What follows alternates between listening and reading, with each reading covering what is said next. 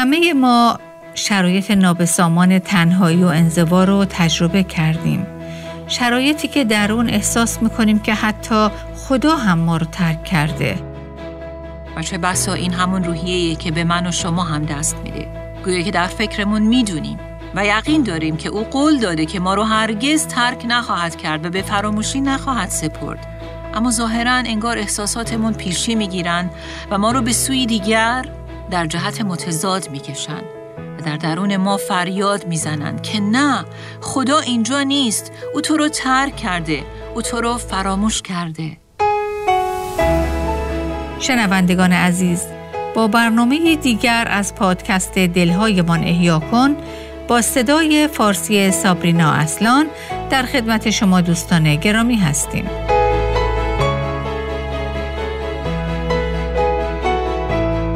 همونطور که می‌دونید از برنامه قبل ما با استفاده از کلام خدا در حال بررسی چگونگی رویارویی با موضوعاتی مهم مثل افسردگی و شک و تردید هستیم. از شما دعوت می کنیم که به ادامه این بررسی در دو مزمور 42 و 43 با ما همراه بشید. اگه با ما از برنامه قبل تحت عنوان رویارویی با افسردگی و شک همراه بوده باشید، متوجه شدید که ما در حال بررسی دو مزمور 42 و 43 هستیم. و در اونها دیدیم که نویسنده در شرایطی بغرنج قرار داره که باعث افسردگی او شده و این وضعیت او را در موقعیتی قرار داده که حتی در باورهاش تزلزل به وجود اومده و به بسیاری از مسائلی که قبلا به اونها صد درصد باور داشت حالا با شک و شبهه نگاه می‌کنه. اگه به یاد داشته باشید ما در برنامه قبل دیدیم که او به دلایلی مجبور شده محل زندگی خودش یعنی اورشلیم رو ترک کنه و به محل دیگه نقل مکان کنه و همین باعث شده که او از جماعت خدا و ایماندارانی که سابقا با اونها دوستی صمیمی و مشارکت روحانی داشت دور بشه او حالا از اورشلیم که در جنوب فلسطین واقع بود به شمال فلسطین نقل مکان کرده جایی که در اون شدیداً احساس تنهایی و انزوا می‌کنه چون در اونجا خبری از خونه خدا و مشارکت و رفاقت با دیگر ایمانداران نیست. و عملا کسی دوروورش نمی‌بینه که از لحاظ روحانی او رو حمایت و تقویت کنه. و عزیزان اگه ما ایماندار به مسیح هستیم این یکی از مراحلیه که خدا اجازه میده که ما در برهی از زندگی مسیحیمون با اون روبرو بشیم. و از منابع و برکاتی که زمانی خود خدا اونها رو در زندگی ما قرار داده بود تا به صورتی بسیار مثبت باعث تقویت و رشد ما در ایمانمون بشن حالا به اجبار دور افتادیم. راستش کلام خدا به ما میآموزه که خدا در حاکمیت خودش گاهن اجازه میده که این اتفاق یعنی دوری از مشارکت با دیگر ایمانداران در زندگی ما اتفاق بیفته تا ما رو با خود خودش تنها کنه. تا بیشتر از اون که بر برکات قابل رویت او امید ببندیم در تنهایی هایی که او اجازه داده در زندگی ما اتفاق بیفته بر خود او و حضور غیرقابل رویت او امید ببندیم و امروز این سیر رو در این مزمور خواهیم دید. پس تا به حال دیدیم که نویسنده این دو مزمور از مکانی که قبلا برای پرستش به اونجا می‌رفت و همچنین دوستی و مشارکت شیرین با دیگر ایمانداران دور افتاده.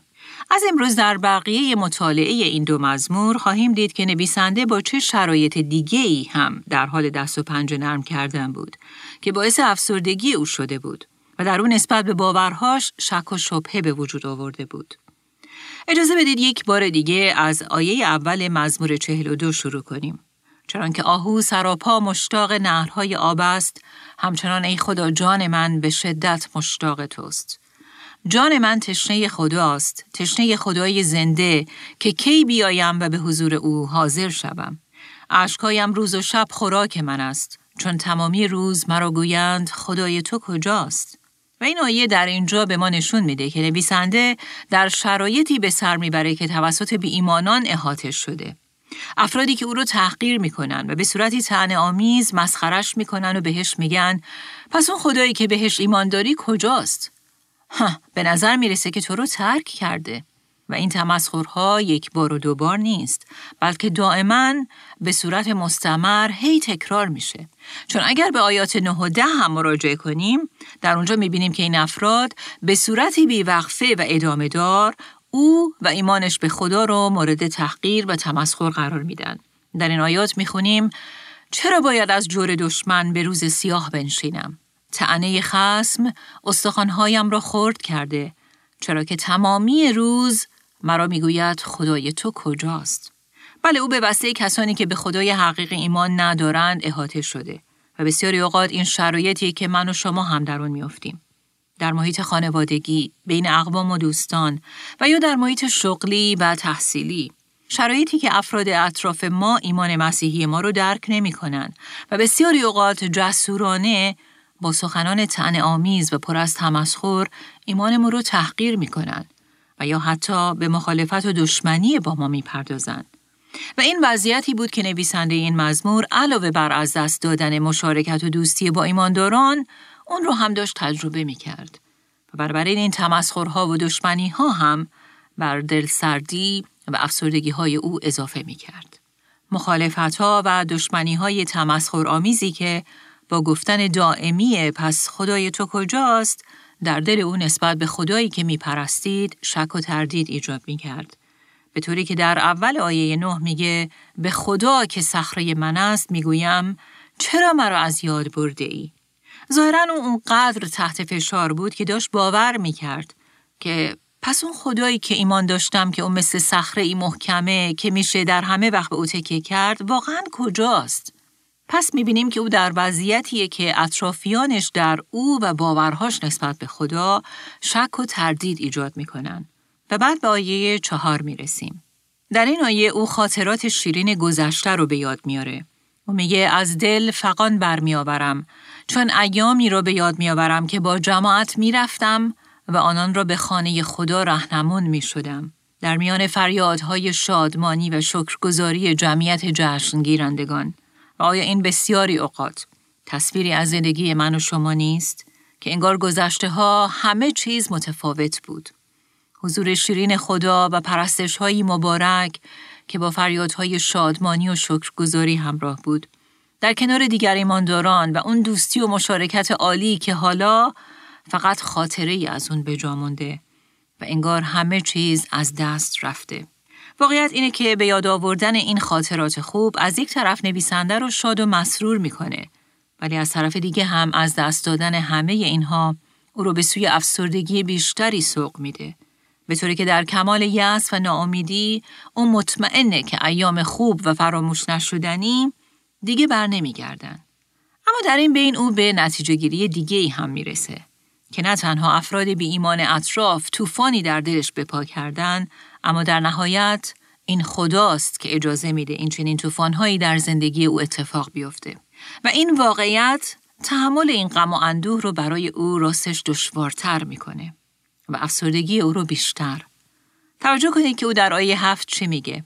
ژرفا به ژرفا خبر می‌دهد از خروش آبشارهای تو امواج و سیلابهای تو جملگی از سرم گذشته است. توجه کنید او میگه خروش آبشارهای تو.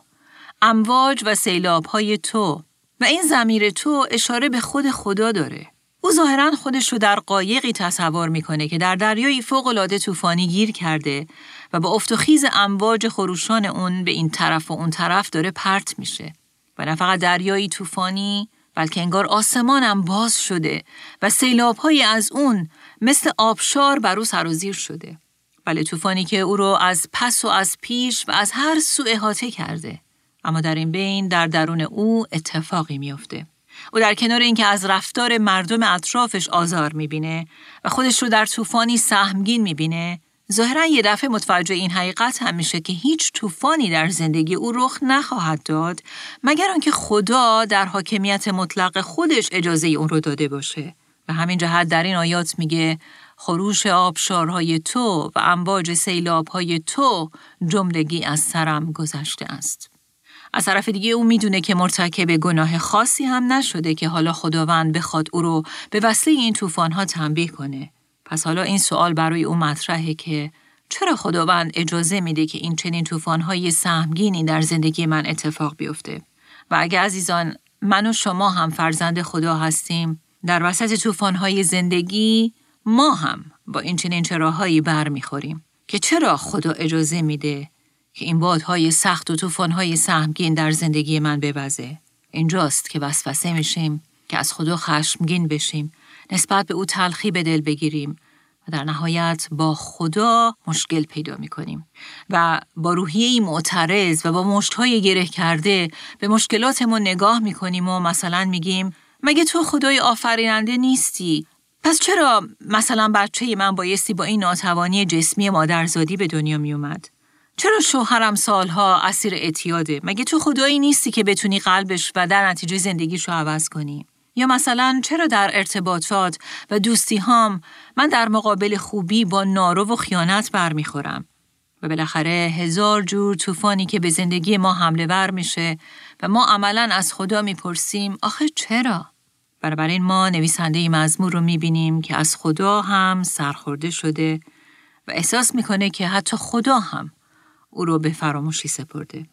و چه بسا این همون روحیه که به من و شما هم دست میده. گویا که در فکرمون می‌دونیم و یقین داریم که او قول داده که ما رو هرگز ترک نخواهد کرد و به فراموشی نخواهد سپرد.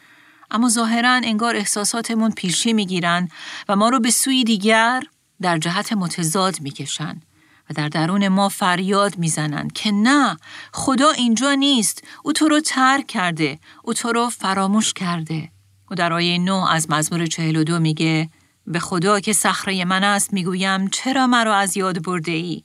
توجه کنید. فکر و ذهنش به او میگن خدا در این طوفان مثل صخره که میشه بهش پناه برد. اما یه دفعه احساساتش ظاهر میشن و به او میگن نه خدا تو رو فراموش کرده. و دوباره در مزمور 43 آیه دو هم می‌بینیم که دوباره همین حالت در او تکرار میشه. و در این آیه میگه توی خدایی که به او پناه می‌برم. چرا مرا از خود رانده ای؟ نکته قابل توجه اینه که این اتفاق یعنی متروک شدن به وصله خدا در واقعیت مطلق برای مسیح بر روی صلیب اتفاق افتاد. و این تنها یک احساس نبود. در اونجا گناهان ما بر او نهاده شد و او تبدیل به توده ای بزرگ از گناه شد و خدای پدر واقعا روی خودش رو از او پوشانید. مسیح در اونجا بالواقع با طوفان خشم خدا رو برو شد. خشمی که میبایستی اون رو بر من و شما روا می داشت. بله مسیح حقیقتا در اونجا متروک شد و وانهاده شد. تا امروز اگر من و شما واقعا فرزند خدا هستیم بدونیم که عدالتی که در مورد ما میبایستی اجرا می شد بر روی صلیب بر مسیح اجرا شد. تا ما هیچ وقت در موقعیتی قرار نگیریم که خدا ما رو ترک کنه. و حالا احساسات این شخص که ایمان داره درست برعکس اون رو به او دیکته می‌کنه که خدا تو رو ترک کرده. او تو رو فراموش کرده. و این جنگ ظاهرا در درون او به صورتی بیوقفه ادامه داره و انگار که تمومی نداره. همانطور که قبلا در آیه سه از مزمور چهل و دو هم دیدیم که میگه عشقهایم روز و شب خوراک من است. چون تمامی روز مرا می‌گویند خدای تو کجاست؟ دوباره در آیه ده می‌بینیم که او باز هم تکرار می‌کنه که سخنان توهین آمیز دشمنانم مانند زخمی کشنده مرا آزار می‌دهد چون همیشه می‌پرسند خدای تو کجاست؟ پس او چه از بیرون توسط مردم و چه از درون توسط احساسات خودش با این فکر که خدا کجاست و او مرا فراموش کرده و یا این سوال که اصلا خدایی وجود داره دائما در حال دست و پنجه گرم کردنه. و ظاهرا در طوفانی مستمر و طولانی گیر کرده که تمومی نداره. اما در کنار این واکنش های طبیعی ما در سیر این مزمور می‌بینیم که نویسنده انتخاب می‌کنه که واکنش های دیگری نشون بده. واکنش هایی که واکنش های خدایی و واکنش های حکیمانه هستند. واکنش های فوق طبیعی و واکنش هایی که او رو کمک می‌کنن که در وسط این فصل طوفان زده، غمناک و معیوس کننده از زندگیش قدمهایی درست و عاقلانه برداره. حالا بیاید ببینیم که او چه قدمهای حکیمانه ای برمیداره. اگه توجه کنید او اول از همه تصمیم می‌گیره که با خدا صحبت کنه. او با دیگران هم صحبت می‌کنه. اما قبل از صحبت با هر شخص دیگه ای او تصمیم می‌گیره که با خود خدا صحبت کنه. مثلا در آیه یک می‌بینیم که او خدا رو مخاطب قرار میده و میگه چنان که آهو سراپا مشتاق نهرهای آب است همچنان ای خدا جان من به شدت مشتاق توست. با وجود چشمهای اشکالود اما به خدا نگاه می‌کنه و قلبش رو به سوی او مایل می‌کنه. و چه بسیار زمانهایی که من و شما هم در وسط طوفان‌های زندگی قبل از اینکه قلب خودمون رو به سوی خدا مایل کنیم و در دعا به سوی او فریاد کنیم و از او طلب کمک کنیم اول به دیگران پناه می‌بریم. بلافاصله مشکلاتمون رو با دیگران در میان می‌ذاریم. پیش دیگران گریه می‌کنیم و سفره دلمون رو پیش دیگران باز می‌کنیم. بلافاصله به دوستانمون زنگ می‌زنیم. به یک مشاور به یک شبان. البته آمین خدا این گونه افراد رو هم در زندگی ما قرار داده تا خادمینی در دستهای او باشند و وسایلی که او اونها رو در زندگی ما به کار ببره. اما عزیزان حتی این افراد نمی‌تونن کمک مفیدی برای ما باشن. اگر ما اول اعتمادمون رو بر خود خدا قرار ندیم و در وهله اول به او پناه نبریم. نویسنده در آیه دو از مزمور چهل و دو ادامه میده جان من تشنه خداست تشنه خدای زنده. او خدا رو خدای زنده می‌خونه. در آیه پنج او خدا رو خدای من خطاب می‌کنه. و در آیه هشت او خدا رو خدای حیات من یا خدای حیات بخش من می‌خونه.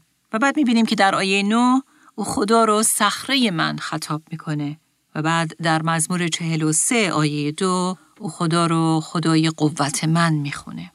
بنابراین او در عمق افسردگی و شرایط معیوس کننده و غمانگیز زندگیش به خودش یادآوری می‌کنه که خدا کیه و سعی می‌کنه که بر شخصیت خدا و خصوصیات او تمرکز کنه و اگرچه حضور خدا رو احساس نمی‌کنه اما با ایمان میپذیره که او آنجاست و با یادآوری خصوصیات تغییر ناپذیر خدا با او صحبت می‌کنه.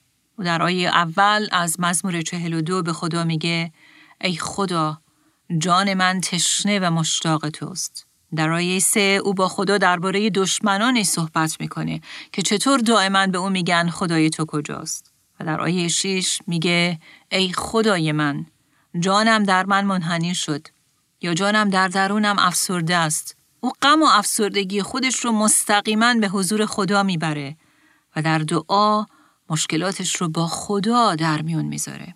این من رو به یاد سرود قدیمی معروفی میندازه که میگه هان چه دوست است ما را ایسا که برده رنج های ما. باید که طلب نماییم هر چیز از حق در دعا. چه رنج و غمهای زیاد هجوم آورده بر ما. از آن رو که نمی‌خواهیم هر چیز از حق در دعا. اگر تجربیات داریم، اگر زحمت در هر جا، ما را چه دلتنگی؟ بریم جمله نزدش در دعا. آیا کسی باشد چو او تا بردارد غم ما؟ عیسی بداند ضعف ما. آریم نزدش در دعا. خسته ضعیفیم جملگی در زیر بار فکرها. عیسی پناه ما بود. آریم نزدش در دعا. جواب بر چه تأخیر شود اصرار می کن در دعا در زل رفت او ما یابیم همی آرام را من یک تابلوی کوچکی روی میزم دارم که نوشته روی اون هست که میگه آیا دربارش دعا کردی؟ راستش واقعیت اینه که من و شما اکثر اوقات وقتی معیوس و دل سرد هستیم، وقتی در مشکلات و مصائب قوطه وریم، وقتی که به قول این سرود رنجها و غمهای زیاد هجوم آوردن بر ما، چقدر تمایل داریم که زود با دیگران بارها و مشکلات زندگیمون رو در میون بذاریم و فراموش می‌کنیم که اول از همه در حضور اون خدای خدایان اون عیسی پناه جانمون زانو بزنیم و درباره مشکلاتمون اول با او صحبت کنیم. و تنهایی ها و رنج ها و بارهای سنگین زندگیمون رو در دعا به او تسلیم کنیم. ما می‌بینیم که نویسنده این مزمور در آیه نه تصمیم می‌گیره که حتی سوالهاش رو هم اول با خدا در میون بذاره. در این آیه می‌خونیم به خدا گفتم ای صخره من چرا مرا فراموش کرده ای؟ چرا به سبب ظلم دشمن ماتم کنان تردد بکنم؟ و در آیه دو از مزمور چهل و سه هم می‌بینیم که دوباره میگه تو خدای قوت من هستی. چرا مرا دور انداختی؟ چرا به سبب ستم دشمن ماتم کنان تردد بکنم؟ بنابراین او با صداقت و شفافیت نه فقط درماندگی و افسردگیش رو به حضور خدا می‌بره بلکه چراهای خودش رو هم صادقانه با خدا در میون می‌ذاره. به قول یکی از معلمین کلام خدا که روزی در مراسم یادبود جوان 22 ساله ای که به صورتی دلخراش در یک سانحه اتومبیل جان باخته بود رو به خانواده او کرد و گفت ایرادی نداره که از خدا بپرسید چرا؟ بله چراهای خودتون رو به حضور خدا ببرید اما نه با مشت های گره کرده بلکه با قلبی تسلیم و جستجوگر و اینجاست که نویسنده مزمور به یک حقیقت مهم می‌رسه و درک می‌کنه که برای رسیدن به پاسخهای صحیح او باید به کلام خدا مراجعه کنه. برای همین دوباره دعا می‌کنه و در آیه سه از مزمور چهل و سه از خدا میطلبه که نور و حقیقت خود را بفرست تا هدایت هم کنند. و این نور و حقیقت چیزی نیست جز کلام خدا. همونطور که در مزمور 119 آیه 105 هم می‌خونیم که کلام خدا به نوری تشبیه شده که در تاریکی های زندگی ما میتابه و راه صحیح رو به ما نشون میده. این آیه میگه کلام تو برای پایهای من چراغ و برای راه های من نور است. و از طرف دیگه کلام خدا به حقیقت و راستی هم تشبیه شده. مسیح در یوحنا فصل 17 برای ایمانداران و کلیسا دعا کرد و از پدر طلب کرد که آنان را با حقیقت خود تقدیس نما کلام تو حقیقت هست بله کلام خدا همون حقیقتیه که می‌تونه ما رو از باور دروغ ها آزاد کنه مسیح در انجیل یوحنا فصل هشتم گفت من نور جهانم. هر که از من پیروی کند هرگز در تاریکی راه نخواهد پیمود. و بعد او در همون فصل ادامه میده اگر در کلام من بمانید به راستی شاگرد من خواهید بود و حقیقت را خواهید شناخت و حقیقت شما را آزاد خواهد کرد. و عزیزان این حقیقت آزاد کننده در کلام خدا به من و شما ارائه داده شده. نویسنده مزمور حالا می‌دونه که او نه فقط باید سوالات خودش رو به حضور خدا ببره بلکه به دنبال جواب اونها در کلام خدا که نور و حقیقته بگرده. برای همینه که دعا می‌کنه و از خدا میطلبه که نور و حقیقت خود را بفرست. و چقدر مهمه که در این چنین موقعیت هایی ما هم به کلام خدا برگردیم و بر خصوصیات خدا و شخصیت او که در کتاب مقدس یعنی کلام او به ما معرفی میشن تفکر و تعمل کنیم. و همین نوع تفکر در کلام خداست که ما رو از دروغهایی که باور کردیم آزاد خواهد کرد. عزیزان باور کنید خدا اگه بخواد می‌تونه در طرفت العینی جواب همه چراهای ما رو به ما بده. اما او اکثر اوقات از همین موقعیت های دشوار زندگی که استفاده می‌کنه تا ما رو بیشتر و بیشتر به سوی خودش و کلامش بخونه. و راست شاید ما هیچ وقت تا زمانی که بر روی زمین هستیم به پاسخ بسیاری از سوالات نرسیم. اما این حقیقت که او خداست و می‌دونه که چه کار می‌کنه و بر همه اتفاقات خوب و بد زندگی ما حاکمیت مطلق داره و از هر رویدادی استفاده می‌کنه تا نقشه های نیکو و الهی خودش رو به پیش ببره حقیقتیه که مثل نور در تاریکی طوفان‌های زندگی ما میتابه. حقیقتی که ما رو آزاد می‌کنه و در واقع پاسخی کافی و بسنده برای همه چراهای ماست. و بیایید دوباره این حقیقت رو به خودمون یادآوری کنیم که واقعیت اصلی اینه که او از شرایط دشوار زندگی ما استفاده می‌کنه ما رو به حضور خودش بخونه. به مشارکت و مصاحبتی صمیمی با خودش به طوری که او خودش جواب واقعی ما میشه.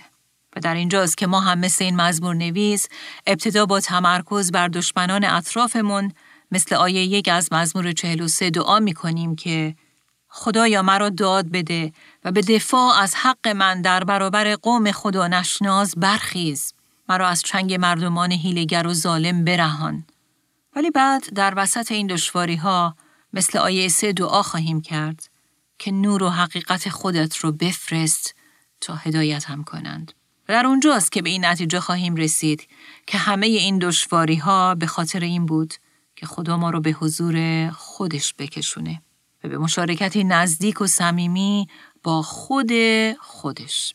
توجه کنید او در ادامه این آیه میگه تا نور و راستی تو مرا به کوه مقدس و مسکن خاص تو بیاورند.